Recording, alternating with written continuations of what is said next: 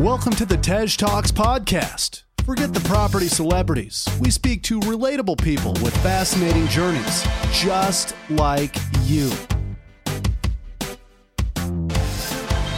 Hosted by Tej Singh, we bring you new stories, life changing deals, and expert advice every week. Well, well, hello everybody. You are in for a treat today. Today's slightly longer than normal, and that's just because Rob and Sarah dropped so many golden nuggets of information that I just know you're going to find useful, whether you're experienced or you're not, or you're starting out or you've been in it for a while they have a really interesting insight and, and they give realistic timelines and costs, you know, how much money they've left in, if they're selling a property, you know, how much money it's making them and the reasons for this. Um, and also some really nice insight into Manchester as a potential investment area, which we cover near the end of the podcast. They became financially free within a year of kind of going full blast in property. Uh, that's about six grand a month. So, you know, maybe more than financially free. But before that, they took a year of kind of challenges, um, and some difficulties and then education and learning and there's there's so much information they've distilled into this this podcast and i know we can talk for ages and yeah you're really going to enjoy it. Follow them on uh, may green investments on instagram. They are have some beautiful beautiful interior designs. You're going to love it.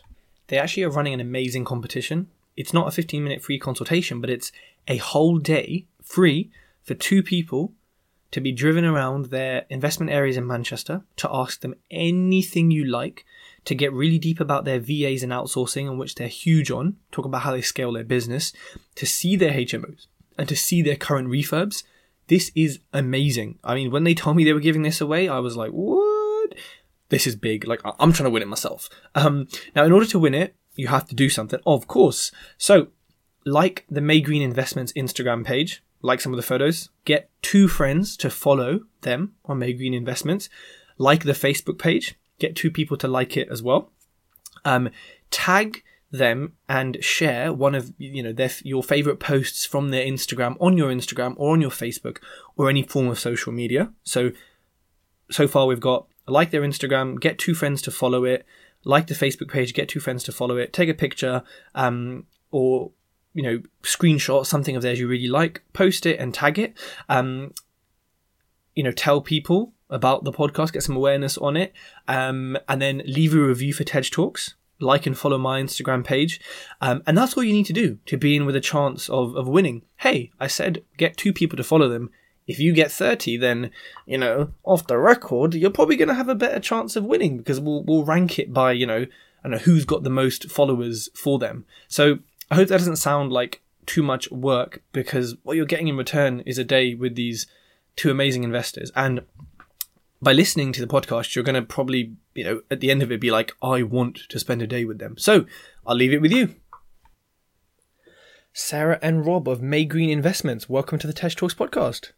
Thanks so much. Good to be here. Thanks very much, Tej. No problem. And, you know, I think I first discovered you on Instagram, which is, is kind of weird to say in property because you know there are quite a few property investors on Instagram, but not as many as in other sectors, right? Um, and I'd love to touch on why Instagram is important a bit later because you do have a very nice Instagram feed. I'm just looking at it right now, and some of the designs are fantastic. But you know, I guess for people out there who maybe aren't following you on Instagram, like you know, what were you doing before property? Yeah, thanks for the kind words, Tej. Um, it's Sarah here. So for property, um, I've always been in investment banking. I, as you may hear from my voice, I'm Australian, um, and I moved to the UK in 2009. So I've been in the corporate world since then. Um, and basically, what my day job is, which I still do now, um, is I onboard and project manage um, new investment vehicles.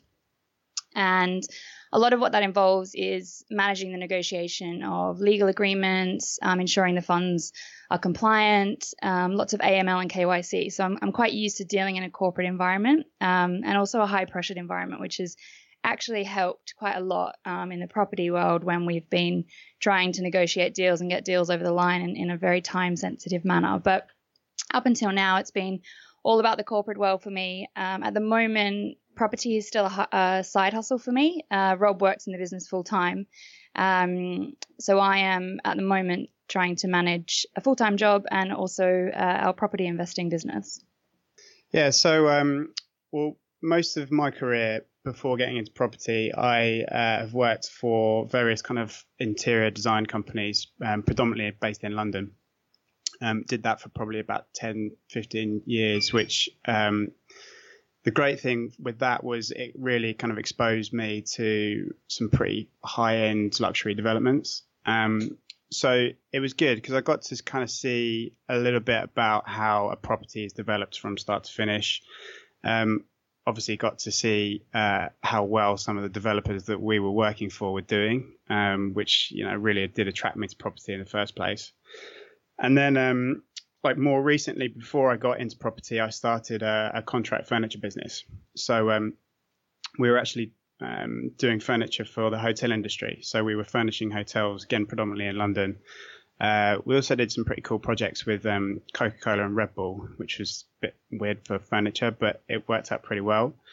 Um, so that was kind of my first venture into business before getting into property. And um, for me, it, it, taught me some hard lessons because I was a designer primarily with no real business background. So um, definitely, you know, made some made some mistakes, um, but learned a lot and and took a lot of positives out of that. Um, I mean, some of the big things were kind of understanding the financial side of a business, how to market a brand, um, and also how to kind of system systemize and outsource, which is something which we've definitely done a lot in in our property business. So, so there were some really like great parts to that um, that business, and um, the other thing that it exposed me to was kind of some of the self development side of what we're doing. Um, yeah, it wasn't something I was really aware of before starting my own business. So that really tuned me into, you know, reading books and making sure I'm improving myself.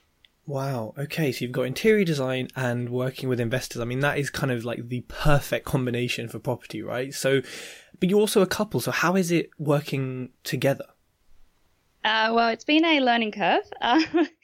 um, initially, I think we both wanted to, to do to do everything and to sort of be across all aspects of the property investing business. But we quickly learned that uh, it's better to uh, divide and conquer. So we um, we now play into our strengths. Um, and we stick to our own lanes. And uh, like in a relationship, you just have to trust that the other person um, is doing what they say they're going to do and um, and just roll with it. But I mean, being in a relationship, we found that it's actually provided a great amount of support. I know there are a lot of investors out there that are doing this on their own, and and network is is really key in investing. And you know, to have your new new husband, um, life partner as your business partner. Um, is an amazing support and an, an amazing sort of network from from home as well. Wow, I love it. And then so when did you first like get into property? When was your first kind of deal together? So we got into property when we bought our first um, uh, house together in London back in way back in 2014 we found a, a very nice Victorian two bed conversion uh, in southeast London in an up and coming area called Brockley. It was really well connected, and um, we basically found the worst house um, on the street. It was very run down.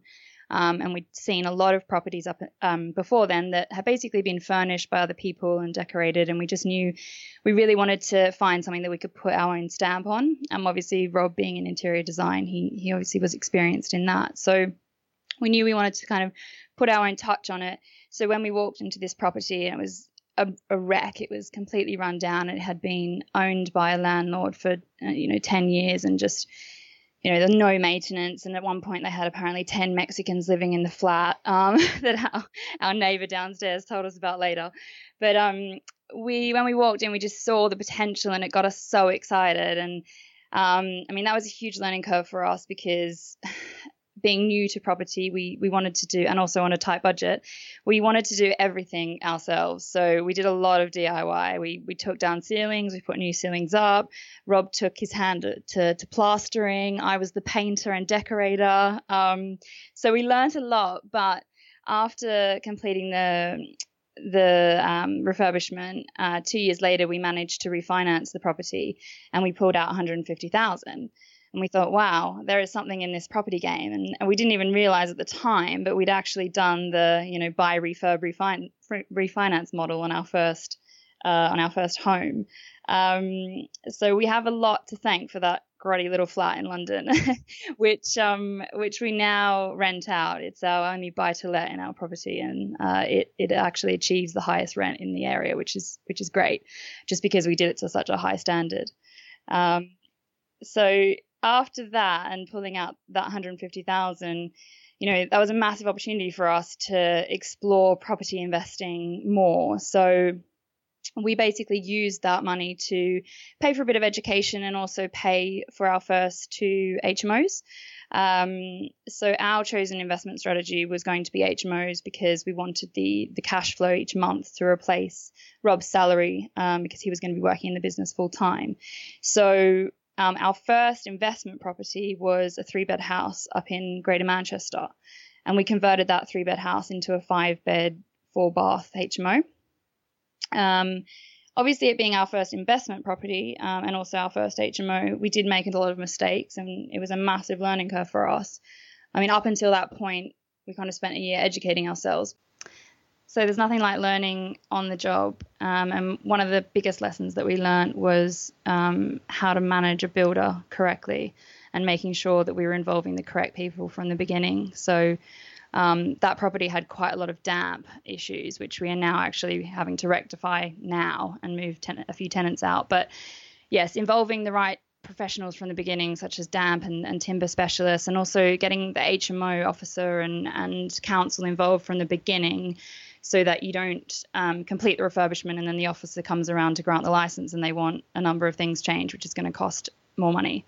Um, and also detail with builders. So it goes both ways, providing as much detail as you can to the builder in your schedule of finishes, what you're looking for, and also making sure that that builder that you choose gives you break, a clear breakdown of quotes and that you're comparing like for like if you're, you know, if you're comparing quotes from multiple builders.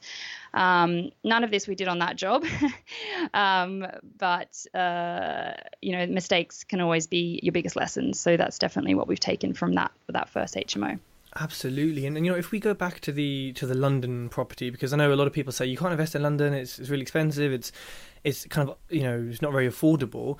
I guess you kind of accidentally invested in London very well, um, and I know you were saying it brings in the highest rent in that kind of area. And you know when if people go on your Instagram, hopefully they can see some pictures of it because it looks awesome. Like it, it really really looks super nice. I think what you had in the kitchen there was like a splashback that was it looked like marble or a rock um, and people listening are going to think what am i talking about? But when they see it they'll know like what i'm talking about and it looks amazing.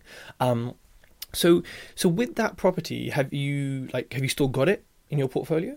Yeah we do. Um, yeah so that property is still part of our portfolio. It wasn't bought in our limited company. Um, we started that after uh, we pulled the money out of that property um, but you know essentially it still adds a, a nice amount of cash flow um, coming into the other HMOs that are, are I suppose, the, the, bulk of our portfolio that we bought last year. Mm. And you mentioned education. Um, a lot of people, you know, ask me, "Oh, who's the best education provider to go to?" You know, I've heard this, I've heard that, I've heard that. Are you are you happy to share who you went with and, and kind of how much it helped you? Yeah, sure. I mean, um, we started off with the uh, legacy program, so we did uh, I think four or five weekends that were you know three days sit down on a Friday go through um, a particular type of strategy all the way through until the Sunday. Um, it, to be honest, at the beginning it was it was beneficial to us because we were so short on knowledge. We didn't know a lot about the HMO market, um, or we didn't know anything about the HMO market. Um, it was great in terms of content. Um, that's definitely for sure. One thing I think it, it, lacked a little bit for us was the mentorship side.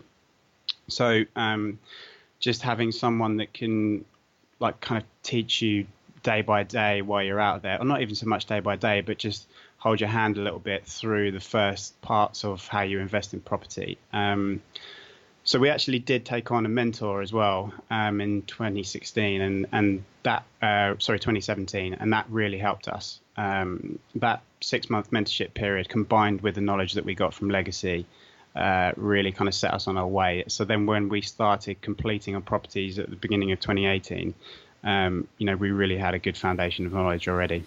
Mm. And so, so now you live in Hampshire, am I right? That's right, we do. So how? And I, I feel like I heard Manchester. So how are you investing uh, four hours, four and a half hours away from your home?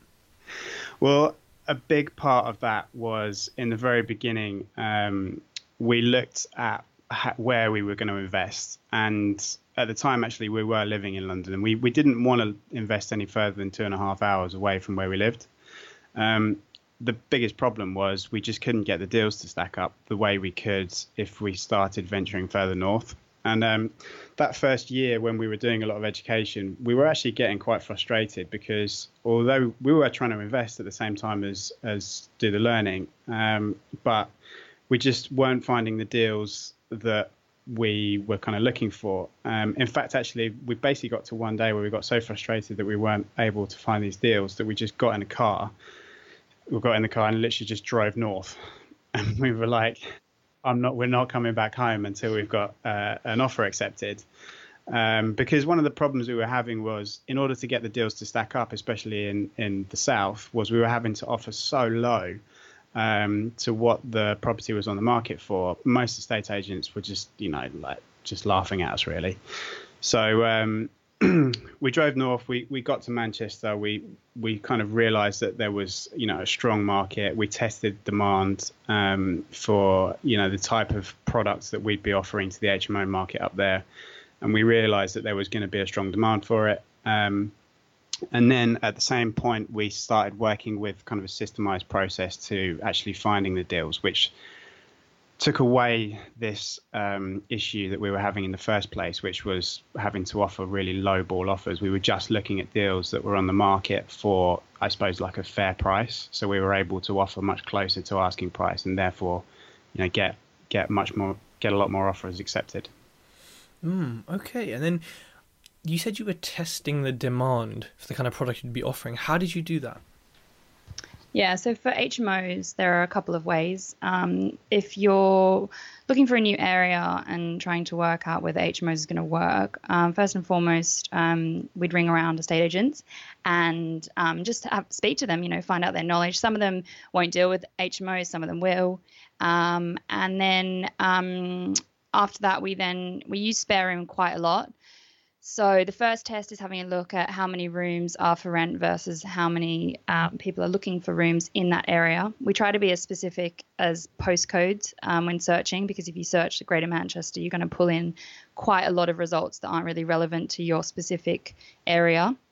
Um, and then we actually use dummy ads on spare rooms. So we'll put out out an ad advertising a room um, for the average room rates or the rates that we think we can achieve in that area and then we track the um, results that we get from that over a two week period. And if we're getting any more than one or two messages a day, we deem that to be sufficient demand for that area. Wow. Okay. Because it's it's always one you know with HMOs, especially when people are new in property, they say, "Oh, you know, how am I supposed to know if this area is going to work, or how do I, you know, yeah, it's got businesses, it's got all these transport links, but you kind of never know. I mean, I guess you technically never know, but at least with your kind of method, you definitely have a, a data-driven way of um, supporting your decisions, which is which is good. Um, and let's talk about that first HMO in terms of the figures, because it'd be really good to kind of share with the listeners like how much you bought it for, what the kind of refurb cost was, end value, and how much it, it brings in or, or brought in a month. Yeah, sure. So um, we bought that property for 136,000 um, and we spent 35,000 on it, so converting it into a five bed HMO. And our original intention with for that property was to keep it within our portfolio, um, but since investing in um, HMOs, we've come across a company that basically sources high quality ready-made HMOs for their investors. Um, so we are now selling that on to that company for two hundred and forty thousand, um, and we're due to complete on that sale this month, so in a couple of weeks. Um, if we were to keep that in our portfolio, the the rent from that is two thousand six hundred. Um, our monthly expenses are about twelve hundred, um, so that leaves us with a profit of about thirteen hundred. Wow. Okay. And the refurb on that was about thirty five thousand. Am I right? Yeah, that's right. Yeah, because we didn't um, for that property we didn't change the kitchen, um, so that was kind of an expense bird. Um, and it didn't need it needed work, but um, it, you know, it wasn't as big as some of our more recent HMOs.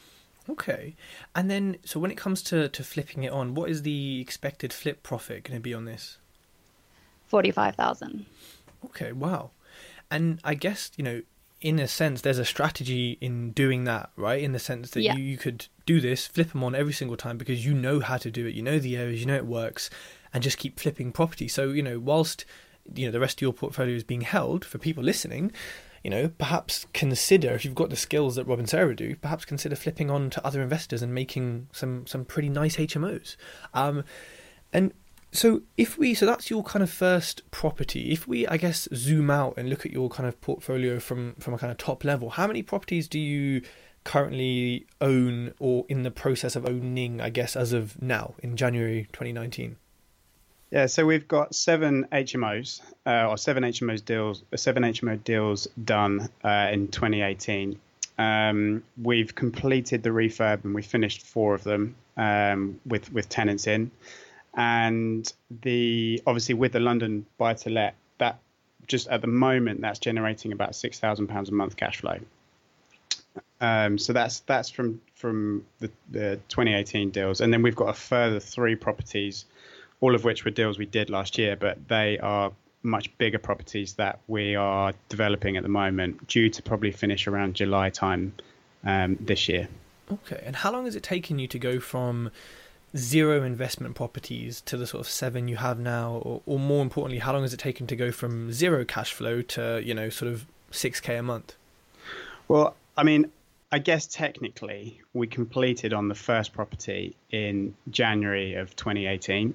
Um, but prior to that, I would say that we still had a good year and a half or two years of, of like education uh, and learning and, and quite a bit of struggle as well. So it wasn't a straightforward.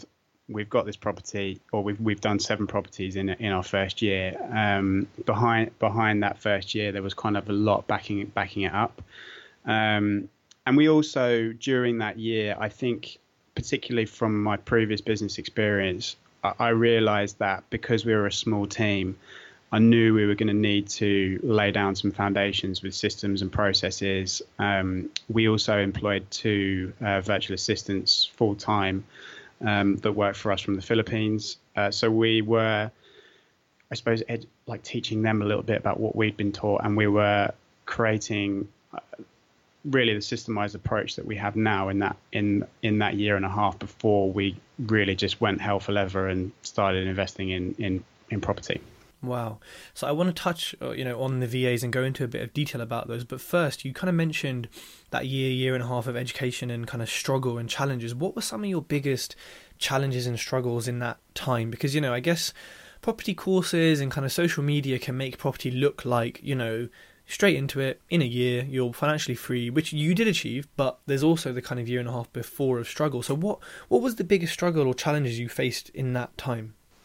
I think um, probably the, the, the biggest challenge was uh, you know ourselves really um, like mentally because we weren't immediately uh, finding a lot of success. I think we had to you know keep ourselves motivated and and keep uh, ourselves convinced that we were heading towards the right direction. Um, I think with social media particularly as well, you know you can spend a lot of time looking at other people's successes, and when you're not immediately getting those successes, you can compare yourself to them.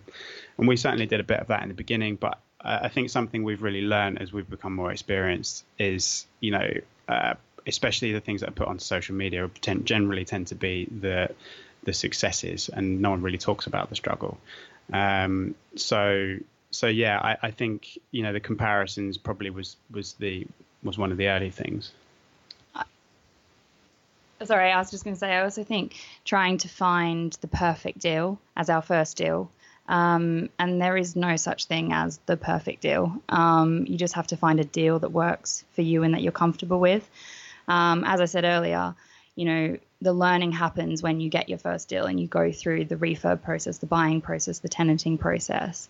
Um, so our first training and education with Legacy, they promote, you know, money in, money out, which in today's world, especially for HMOs, I just don't think that's, you know, very realistic, especially on, you know, if you're starting small on the four bed and five bed, which is, you know, where we started, you know, money in, money out is going to be very rare. So we kind of ch- had to change our expectations but you know we only started doing that after we worked with our mentor. Up until then we were trying to find these money in money out deals and we, we even walked away from some deals which you know we should have done um, but they weren't the perfect or our idea of the perfect deal. So you know don't be too hard on yourself initially i think is is one of the things because that's that caused a big struggle for us um, initially. And then, you know, when we got comfortable with, okay, we will invest for a minimum of 25% ROI in an HMO, then, you know, these deals started presenting themselves and, and you know, there they were. They probably were there all along.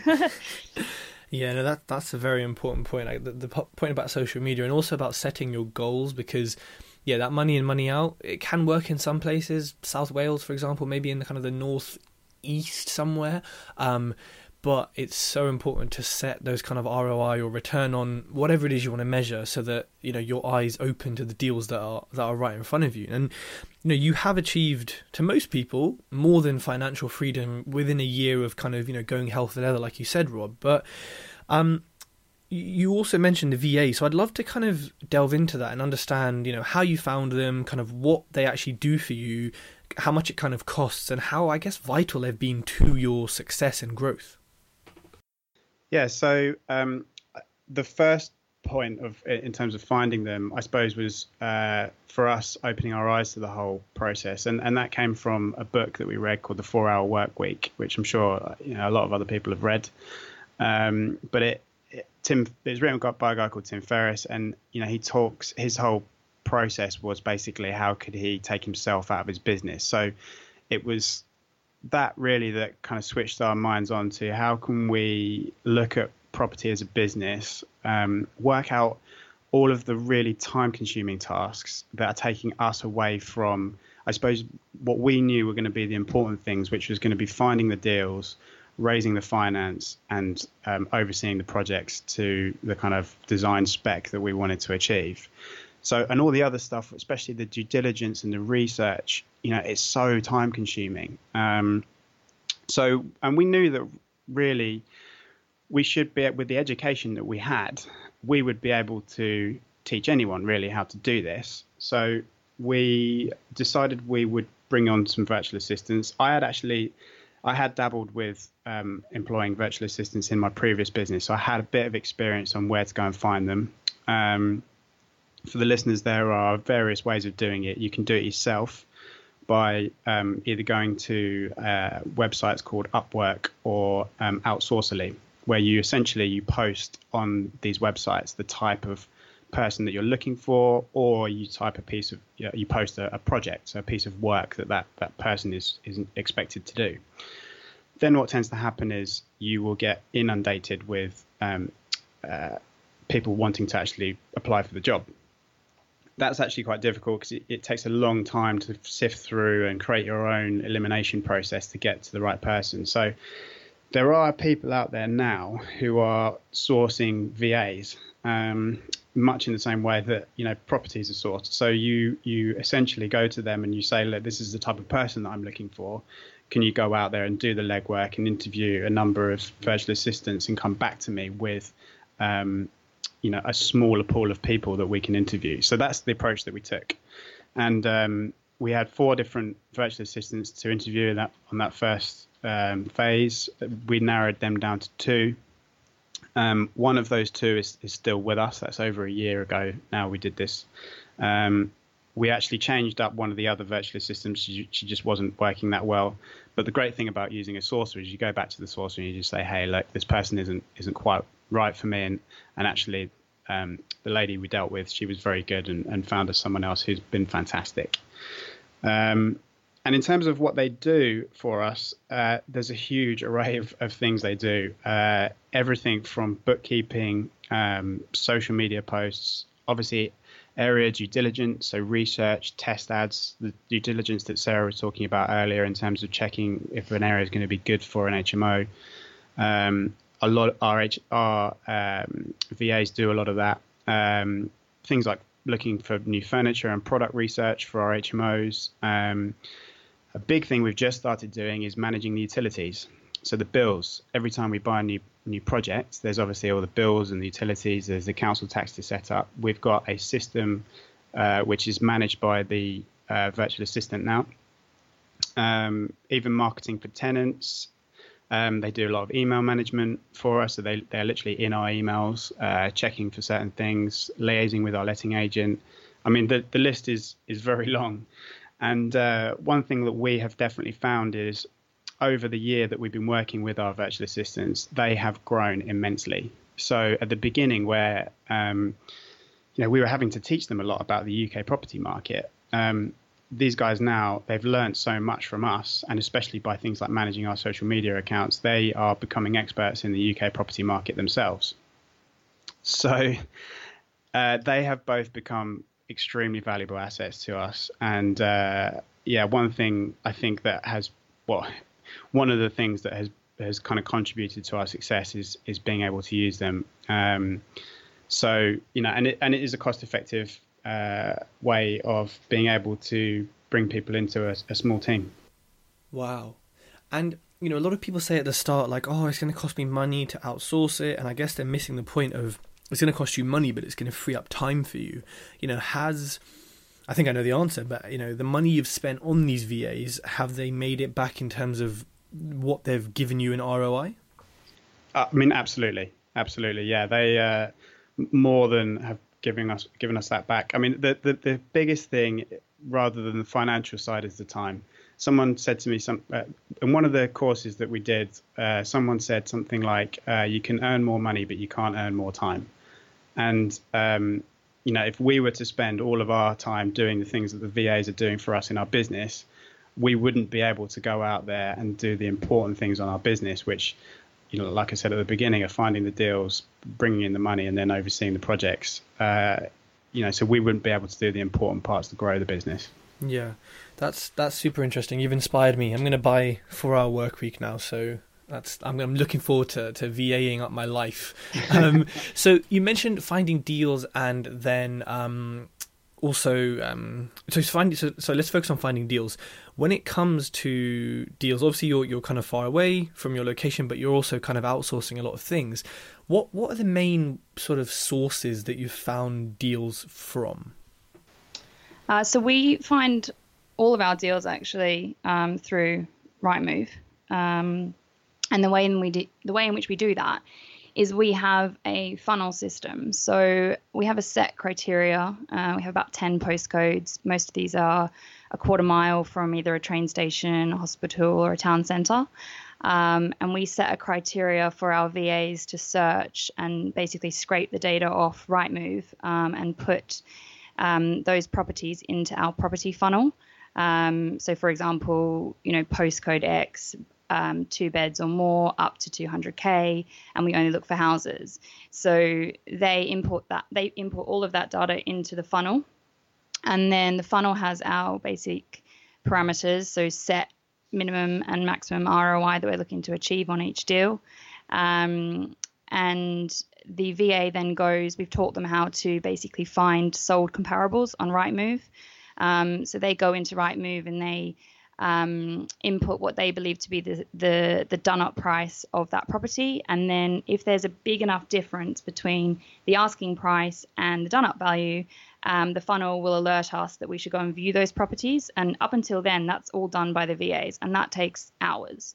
Um, and then we know that when we before we go to view a property um, that there's a lot of scope for us to offer very close to the asking price because there's enough value that we can add um, based on sold comparables around that postcode.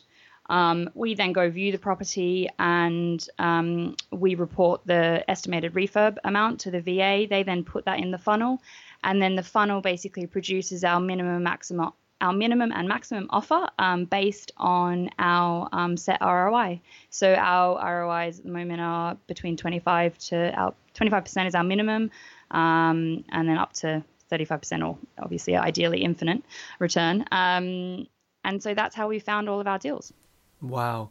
I love that. That's so automated like uh, the amount of time you save like and, and this just highlights to people listening that you know yet at the you know right at the beginning of your journey hey maybe you may not need a va but if you want to get the kind of scale and have the freedom to, to work on the other aspects of the business and enjoy life then seriously consider a va because everything you said is like a headache to do but you're not doing it which is which is awesome um and how do you finance deals? So obviously, the first one was your own home, so I'm assuming you kind of bought that yourself. But every HMO since then, has it been your own money or investors or?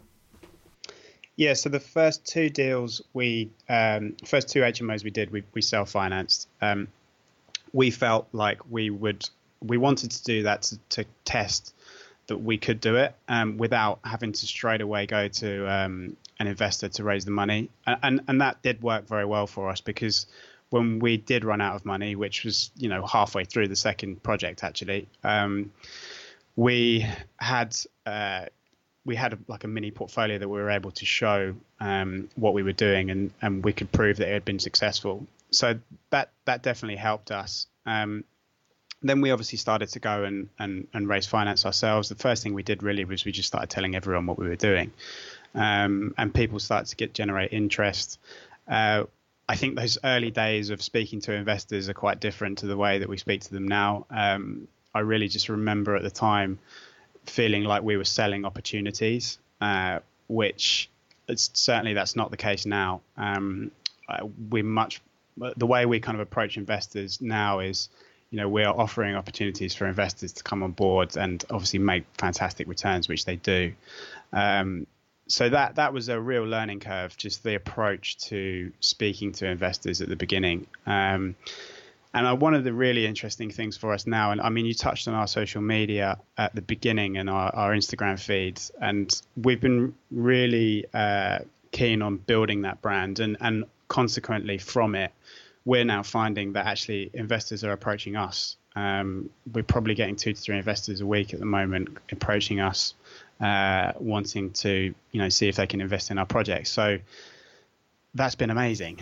Um, wow. And I mean, yeah, and uh, I mean the social media side of it has really been huge for us. I mean, and to be honest, I can't take a huge amount of credit for this because actually Sarah manages the uh, the Instagram feed, so I probably should pass you over to her. But um, but yeah, the, the, we've we've literally raised you know hundreds of thousands through through social media, where those initial contacts have been people that have you know approached us either via an email or through um, Instagram or Facebook, seeing what we're doing um, and wanting to be involved in the project.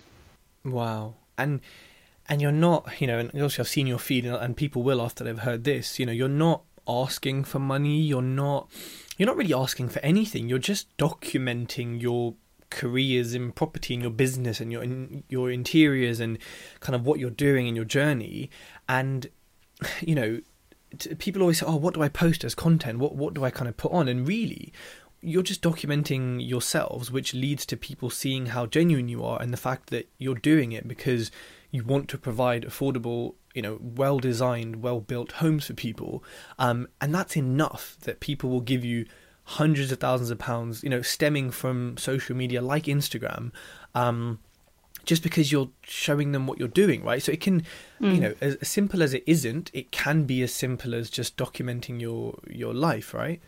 Yeah, you've hit the nail on the head. It's exactly the right strategy. Um, I think a lot of investors are using Instagram as a sales pitch um, to try and attract investors, and I think they're getting it wrong, to be honest. I mean, Instagram is a place for people to, you know, curate these very visual, beautifully designed grids, well thought out content. Um, which is something we've definitely focused on. Um, and as you say, that has just attracted people to us. I mean, everyone is interested in looking and hearing about what you're doing and following your journey. Um, I mean, we've even just started mentoring some people, and and they're very they're at the beginning of their journey. But I said to them, you know, get on Instagram, start your account. You are still doing stuff. You can talk about your learnings. There's so much learning in the beginning. You can talk about your struggle. They just had their first offer accepted. Amazing. Talk about that. You know, it builds so much credibility, um, and you're building your story. Um, and you got you really got nothing to lose. But I think by not um, looking at it like okay, this is a sales pitch. This is just me expressing and giving people a look into our business and what we're doing. Um, you're letting people in, and, and that you know encourages interest and people want to know more um, yes we do post a lot of our success stories but you know also in our highlights and uh, we also do try and post our learnings and and our mistakes and and you know what we what we're learning day by day um, i think the final thing just to add in terms of um, raising finance um, is really confidence and, and believing in your project. Um, you know, if you if you go into a meeting with an investor confident in your deal um, and your numbers, you know that will translate to them that you know what you're doing. Um, you know, you really need to have that confidence because it comes through in your language, your body language, your approach, and also having the belief that, okay, hey, this deal might not be for this investor, but there is another investor out there that is willing to, you know, take hold of those. Uh, that great opportunity that you're offering them and, and you know earn so much interest on that money that is just sat in a bank doing nothing and it's backed by a bricks and mortar asset that's not going anywhere so um, we found that this can even create a bit of FOMO from investors saying, well, I want the deal. I don't want another investor to get it because, you know, we're pretty frank with people. We say, look, we do have other investors that, you know, would take this opportunity. We'd love to work with you, but if it's not for you, hey, it's not for you. I love that. I love that FOMO for investors because you know when you're when you're new in property investment, and I speak to a lot of people, they they kind of the struggle is how to find them, how to secure them in the first place. And I like that you're at a point where you know a year, two years after you've started, your kind of investors are, fighting over a deal, and that's kind of I think that's realistic for people to listen to and say, you know what, it, it, can take this long, but when you get to this point, like you said, two or three investors, you know, every week, every few weeks contacting you, that that is so it, it feels unobtainable, right, when you're new in property, but actually looking at your journey, looking at what you're posting, you know, you it is so so achievable for everyone listening. Um, and I think it, it's good to kind of hear the time frames and kind of where you're at now because it just shows people what they could be aiming for, right? In in sort of a year or two after starting. Um, and actually, you know what? I was I was looking through the properties you sent me over, and I think it was Memorial Road. You you put you you had an offer accepted on it before you saw the property. So what gave you? I know you kind of had a property down the road from it, but what gave you the confidence to kind of put your names on the line, put an offer in before you saw it? Because it could have been you know there could have been something hidden or, or, or something crazy with it. Yeah, so with that one, I actually had seen a property over the road from it, um, probably a month or so before this one came on the market. Um, and we got so close to actually buying that property. We missed out on it, I think, by about five grand.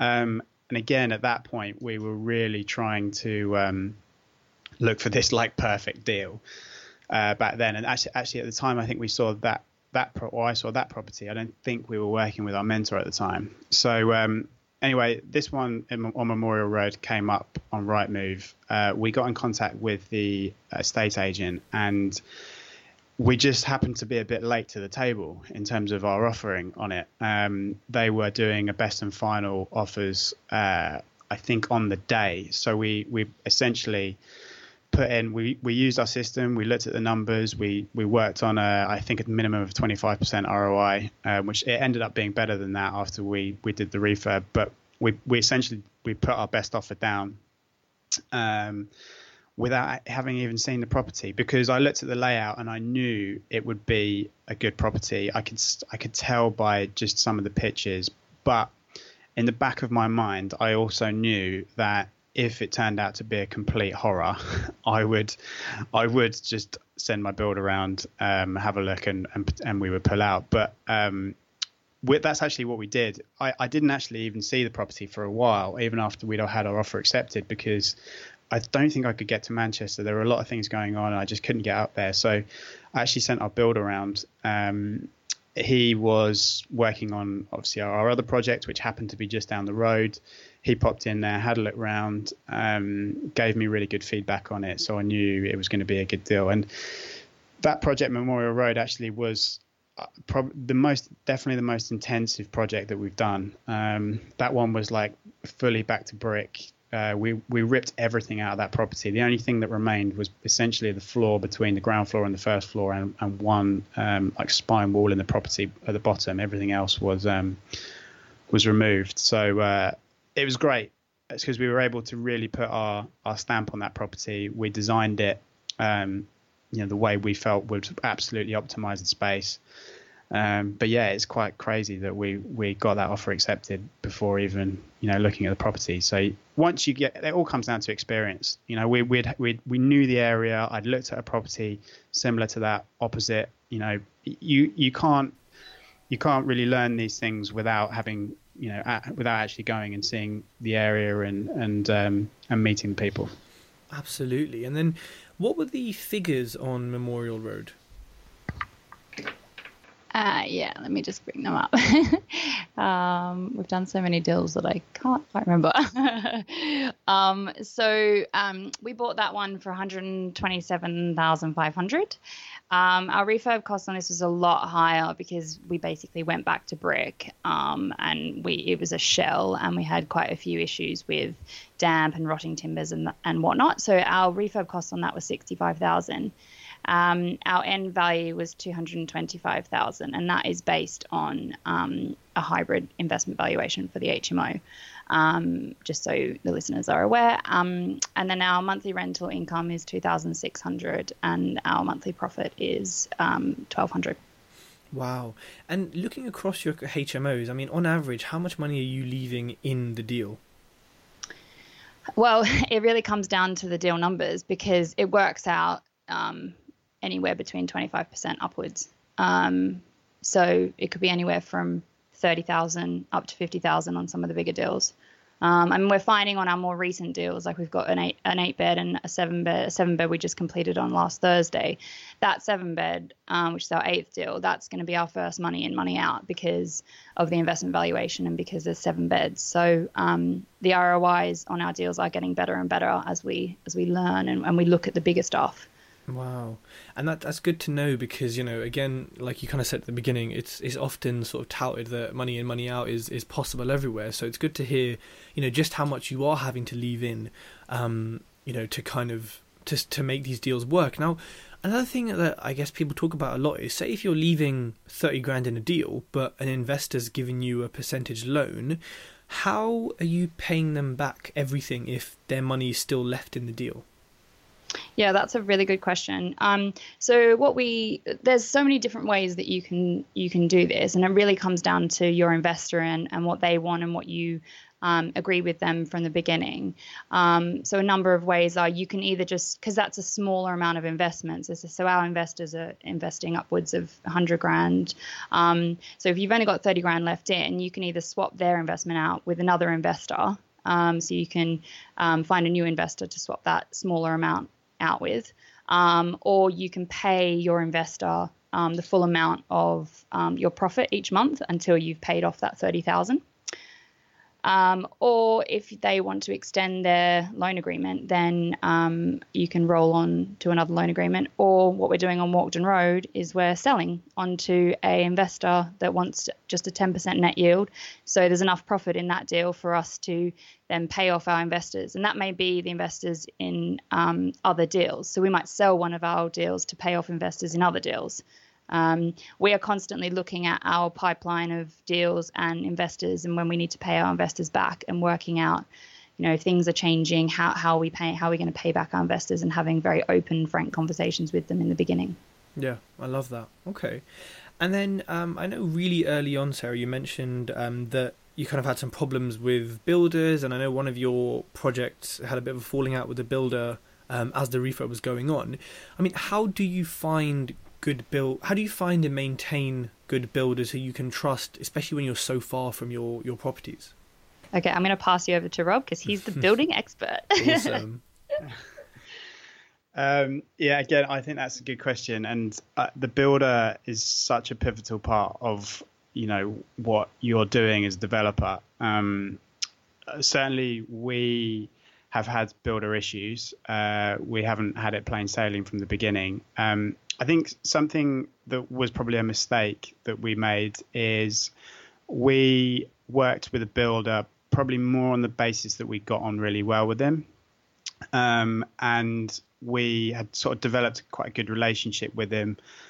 One of the things we didn't do is we didn't go and see any of his uh, like existing work, and we didn't speak to any you know other clients of his. So we, we actually didn't really know um, whether you know he was going to be experienced with HMOs. Um, so, I, and I think that's one of the reasons why the problems that we have had have occurred. Um, yeah, there were some good things. There were some good aspects to that particular builder, but um, you know, unfortunately, a lot of the bad things that, that came out of it, I think, just came down to a, a bit of a lack of experience, really. Uh, secondly, I think probably the the area that you can um, really avoid, I suppose, confrontation is with with builders is you know getting all the uh, the detail right at the beginning. Um, detail is just so important from from both sides, as Sarah mentioned earlier. Is you know, with my background, I create a lot of the designs and I do a lot of the. Um, I actually create a full set of mechanical and electrical drawings. I do, you know, annotated plans. We do furniture layouts. We give a lot of information to the builder, but equally, when you're at that phase before you're about to start work, you want a quote that is as detailed as possible. And I mean, we. Um, we were guilty at the beginning of kind of doing the, you know, taking a, a, a small bullet pointed list and a, a, price at the end on an email as as as a as a, as a starting point with the builder.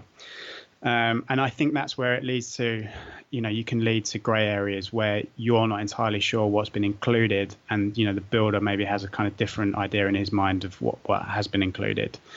So that's that's that was definitely a challenge. And i mean we've improved so much from from then. It's kind of almost night and day really. We're now at a point where we've got we actually have brought on a project manager now um, to deal with a lot of this which does definitely take out a lot of the um, like emotion when it comes to actually handling the builder um, but the other great thing is uh, our project manager is creating things like jct contracts um, like scheduled payments. So you know, making it clear as to when the builder is going to be paid and on the basis of how much, what kind of work he's been doing.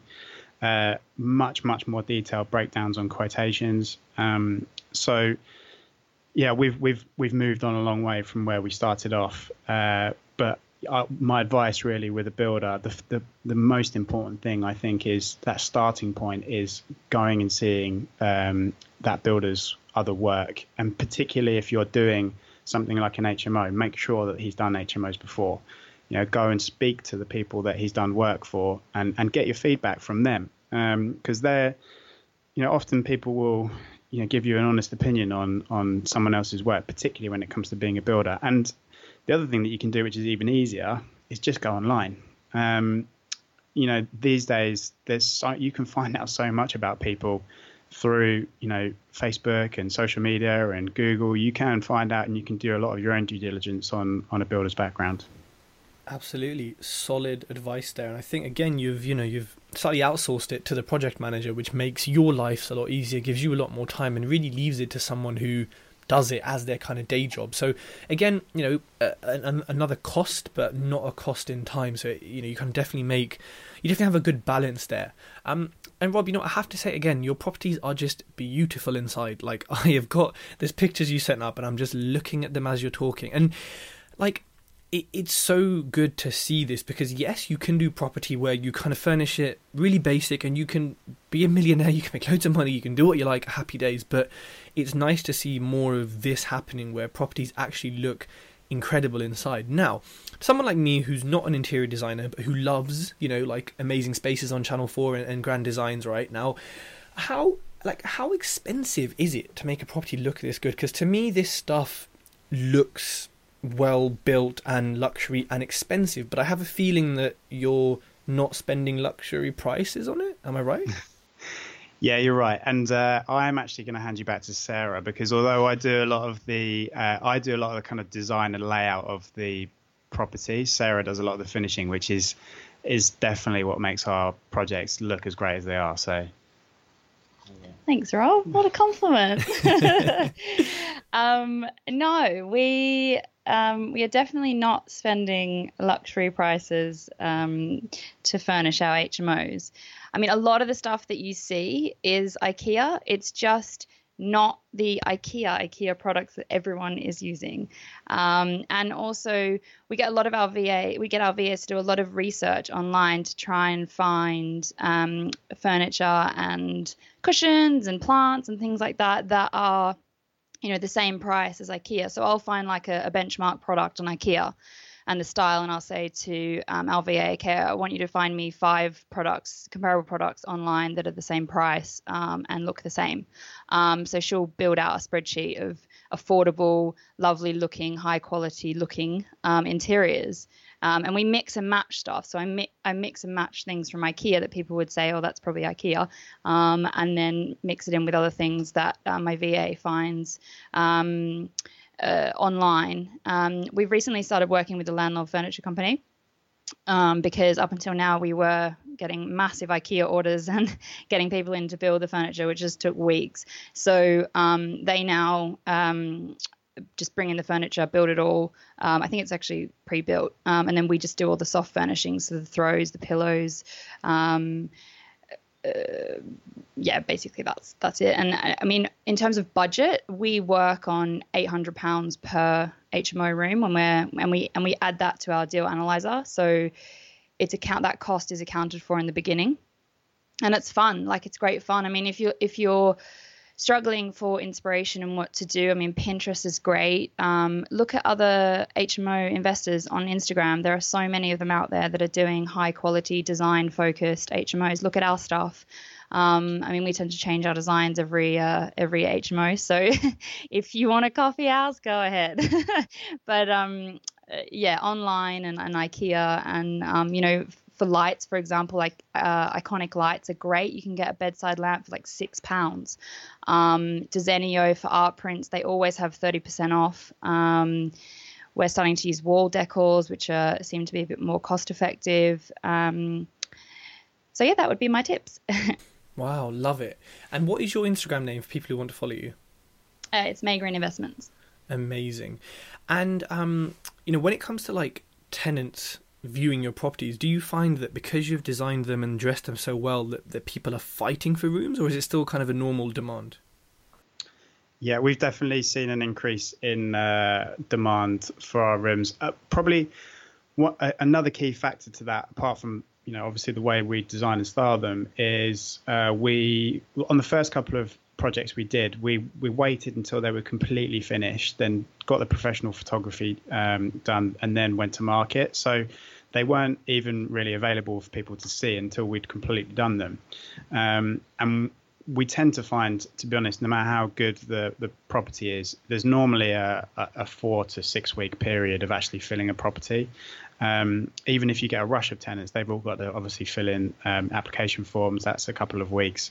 So a change to getting tenants in now is really as soon as it the site is safe and we're kind of fairly near the end of the project, we start marketing the rooms. We the good thing is for us now having you know a good portfolio of properties is we we can use pictures from our previous projects in our adverts that our letting agent puts up or you know on Rightmove ads, so they get a feel for the type of finish that we're going to be achieving, they come around, they have a look at the room, as long as they're happy with the room size. A lot of the time, we're getting rooms reserved before the, the property's finished.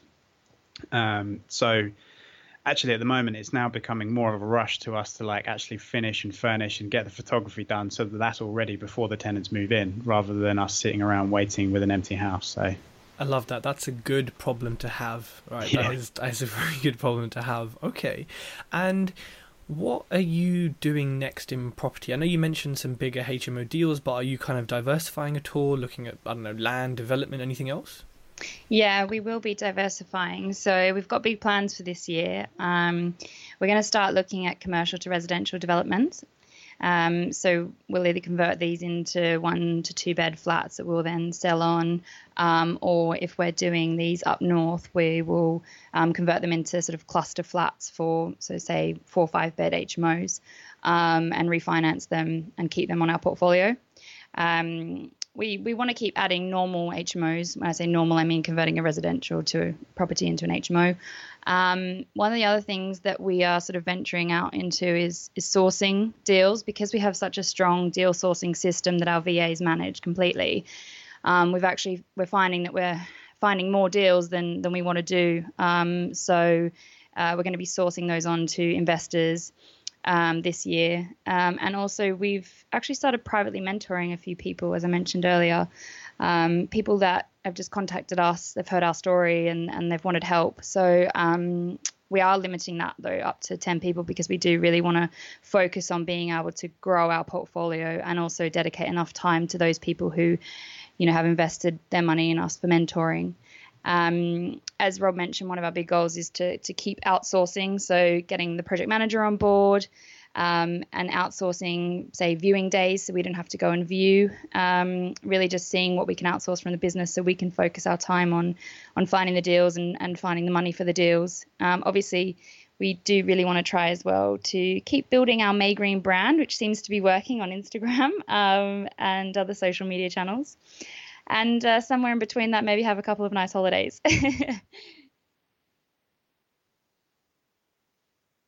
yes, we did in October. It was amazing. We took yeah, we took a month off, and it was uh, it was the best. It was such an epic celebration of love with all of our family and friends. So it was really, really good. Amazing. And you just said you took a month off. Is that because property and outsourcing your property business essentially allowed you to? Uh, well, yeah, we knew we had put in place the right team members to support the business while we were away. So uh, we have an amazing letting agent who manages our uh, HMOs in Northwood in in Bolton. Um, so we knew that they would um, be able to to manage those while we were away. Also, our VAs kept working, and obviously our project manager for the for ongoing refurbs. So we felt confident in the team, and things kept clicking along while we were away, which is good. It's not to say we didn't get we still didn't get uh, loads of emails and calls. well, I'd rather take calls and emails in Hawaii than here. I'll tell you that. um, and my next question is is quite broad, so feel free to answer it in whichever kind of angle you want. But what are the, your thoughts on the market, the, the property market in your area of investment? Let's say sort of Manchester, Greater Manchester. Sure. Um, I mean, I, I have to say I'm really excited about this year as a whole, um, not just in our area. I think the Brexit effect obviously is is the thing that everyone's talking about at the moment, and there's all these kind of doom and gloom stories about what's potentially going to happen. Um, obviously, quite relevant at the moment as we are speaking. There, I think having their vote in the House of Commons today. So, uh, obviously, that's that's the headline thing. But what we're seeing in terms of the effect, or what we're thinking, is um, obviously there are transaction volumes are obviously going to be lower because of it. But I think properties that are on the market at the moment, the people that have those properties on the market, they have to sell. Because um, the reality is, if you didn't need to sell, you'd probably be waiting until Brexit's all done and you know we kind of knew, know where we are at the end of the year. So consequently, already this year we are finding some amazing deals, and um, I think the ability to be able to negotiate some really good deals this year uh, because of Brexit you know is going to be is going to be really positive. Um, so so from that side, we're looking at the positive side of it. Um, in terms of our area, uh, we do we invest in Greater Manchester. The HMO market is popular up there. We've certainly seen a lot more investors coming to the market, um, and I think again, there's the, that tends to sometimes be touted as a bit of doom and gloom in the fact that there might be a lot of, you know, there's, there's saturation and, and people are worrying about empty rooms. Um, we're not seeing that. And I mean, we are certainly renting our rooms to probably about the highest rents in the area. Um, I think one of the reasons why we're not seeing that is it is difficult and it's expensive to do create a high end project product product I should say with an HMO, um, especially one that kind of stands out from the crowd. And I, I think that tends to mean that our competition is our competition pool is a lot more limited. Um, so for us, we don't tend to worry too much about lots of new investors coming in, so long as we're constantly offering, you know, a high standard product. Uh, we just haven't seen that having an effect on our on our on any void periods. Um, the changes, I think, um, in the HMO licensing um, uh, side of things, which came in in October, which basically means uh, some people may or may not know, but it, it now essentially any two-story house with five people in them, um, you need to get a license, which wasn't the case before. So what's we I think what the effect that that's going to have is um, a lot of HMOs that currently are unlicensed that need a license, the landlords that own those are either going to decide to do the work, but I think a lot of landlords are going to decide to sell. Um, because I, I would imagine the cost of doing the work to get them up to licensable spec is going to be too much. We're certainly seeing, we're viewing a lot more HMOs um, with other landlords that are selling them off uh, for that reason. So, I mean, we saw a couple of eight bed HMOs um, last week that both only had four tenants in them each because it's they're not up to licensable spec and the landlord is now selling. So that then has another effect back on the um, uh, you know the market in terms of um, saturation because if if HMO landlords are selling, then obviously there's less rooms. So you know that all it all comes back round again. So I, again, I think actually right now there is a huge opportunity in the HMO market, particularly if you're doing, you know, and you're off, you're offering a good product. Um, so I think you know there are loads of changes at the moment. You know, with Brexit, the licensing, all this kind of stuff, it, it offers a lot of opportunities, particularly in the areas that we invest in in Manchester. There's tons and tons of development going on up there. Um, someone we met recently um, dubbed Manchester Cranechester, if, if you, which I really liked because if you go into the middle of Manchester, that's how it is. You know, there's so much money going into Manchester. Um, we've really got to uh, really love Manchester as well, especially coming from London that's so busy. You know, uh, we like going to Manchester because it's got the London feel, but without you know quite as many people. Um, I think you know uh, if we ended up finding that Manchester wasn't going to work for us anymore, we're not really too fussed because we know how to test an area. And this is something I'd say to your listeners is when you are looking at an area wherever it is in the country, you know, the most important thing is during the due diligence. So as long as that's been done and you feel like you've got a good handle on the demand, um, you know, and and making sure that you've tested the market based on the type of product that you're offering. So if you are going to do high-end HMOs, make sure there's a market for people wanting it. Don't go to one of those areas where, you know, okay, there's no one else doing it, but maybe there's a reason for that. You know, maybe people you know, don't aren't prepared to pay those levels for, on room rates. So, um, so yeah, I suppose that's that's what I would say on our on our area anyway. It was definitely solid insight, and um, I like how you're seeing opportunities where others probably see downfalls or doom and gloom or things going wrong, and that's that's the kind of I guess attitude and mentality we have to have if we're going to kind of seize these opportunities. Um, and also at the same time help people out who don't want to hold on to an eight bed and, and just kind of miserably rent it to, to four people. Um, so, what is a resource or platform, app, or bit of technology that you can't live without? Well, I've actually got quite a few uh, because we we do use a lot of technology and, and part of creating the systems and managing VAs remotely it, it does require a lot of tech. Um, so I'll, I'll, give you a few. One of the ones we probably use on a daily basis is a program called Slack. I'm sure um, a lot of people have heard of it. If you're thinking about managing VAs, um, Slack is brilliant. It's like a, a messaging system that um, I mean, we're we're virtually hardly ever delving into our emails now because we're using Slack to communicate with our VAs. You can create channels. So um, for each property that we have, we have a channel that the communication between Sarah, myself, and the two VAs all go into that particular channel. So gone are the days of like having to dig through all your emails and trying to search for stuff and see if you can find communication going backwards and forwards. Um, so Slack was brilliant. Uh, Time Doctor is great which is another website that we use that logs um, the hours that the virtual assistants are working. So when it comes to the end of the month, when I come to pay them, it's just a simple case of me jumping onto Time Doctor, looking at how long they've worked on on certain projects and paying them. Um, a, a, again, just focusing on the VAs, when we explain a task to a virtual assistant, the way we do it is we um, have a Skype call with them, share our screen, and actually physically do the task um, live with them so they can see it. And in the background, we use a program called Screenomatic, which basically is like a screen recording program, but it also um, tracks your mouse. So every time you click it, it kind of like does a little highlight on your mouse. So that's been been brilliant. Um, Wunderlist is another thing we could probably couldn't do without in terms of you know keeping our to-do lists manageable.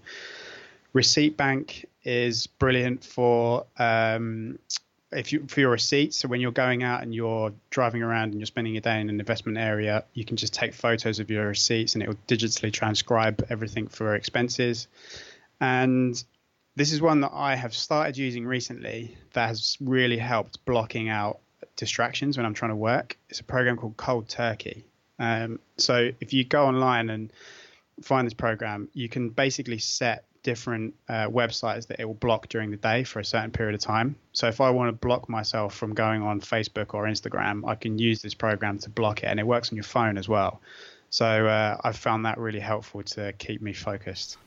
Awesome, a great selection of tools there. I use some of them, so I can definitely vouch for that. So, Robin, so this brings us, unfortunately, to the last part of the podcast. It's the quickfire round. Now, um, I usually ask what are your top three goals as part of this, but you've already been through them, so we'll make it a three times two. Um, let's start with what are the biggest three mistakes you've made on your property investment journey?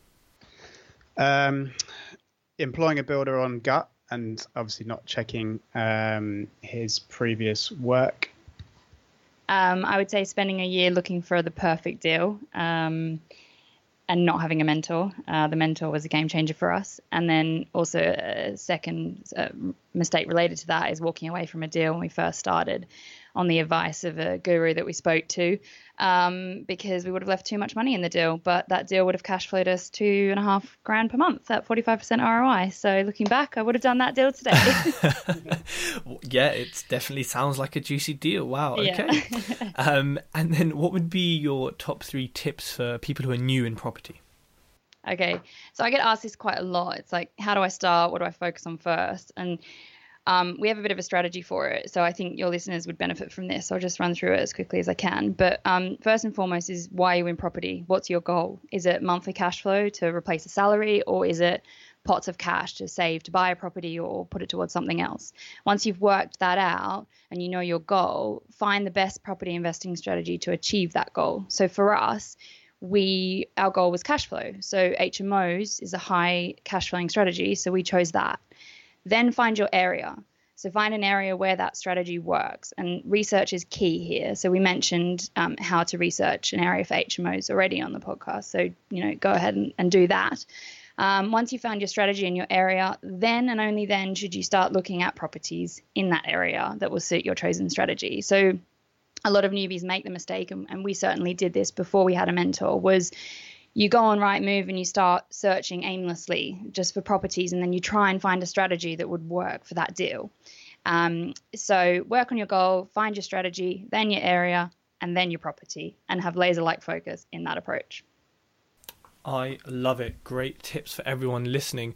Robin Sarah, it's been an absolute pleasure having you on. Um, everyone, go follow them on Instagram um, and connect with them both on Facebook. And look, thank you so much. This has been an incredible episode. There's going to be so much value um, that people are going to take from this, and uh, I'm really looking forward to releasing it. So, yeah, thank you so much. No problem. Well, thanks for having us on, Tej. If you like this podcast, connect with Tej on Facebook, LinkedIn, and YouTube for more great content.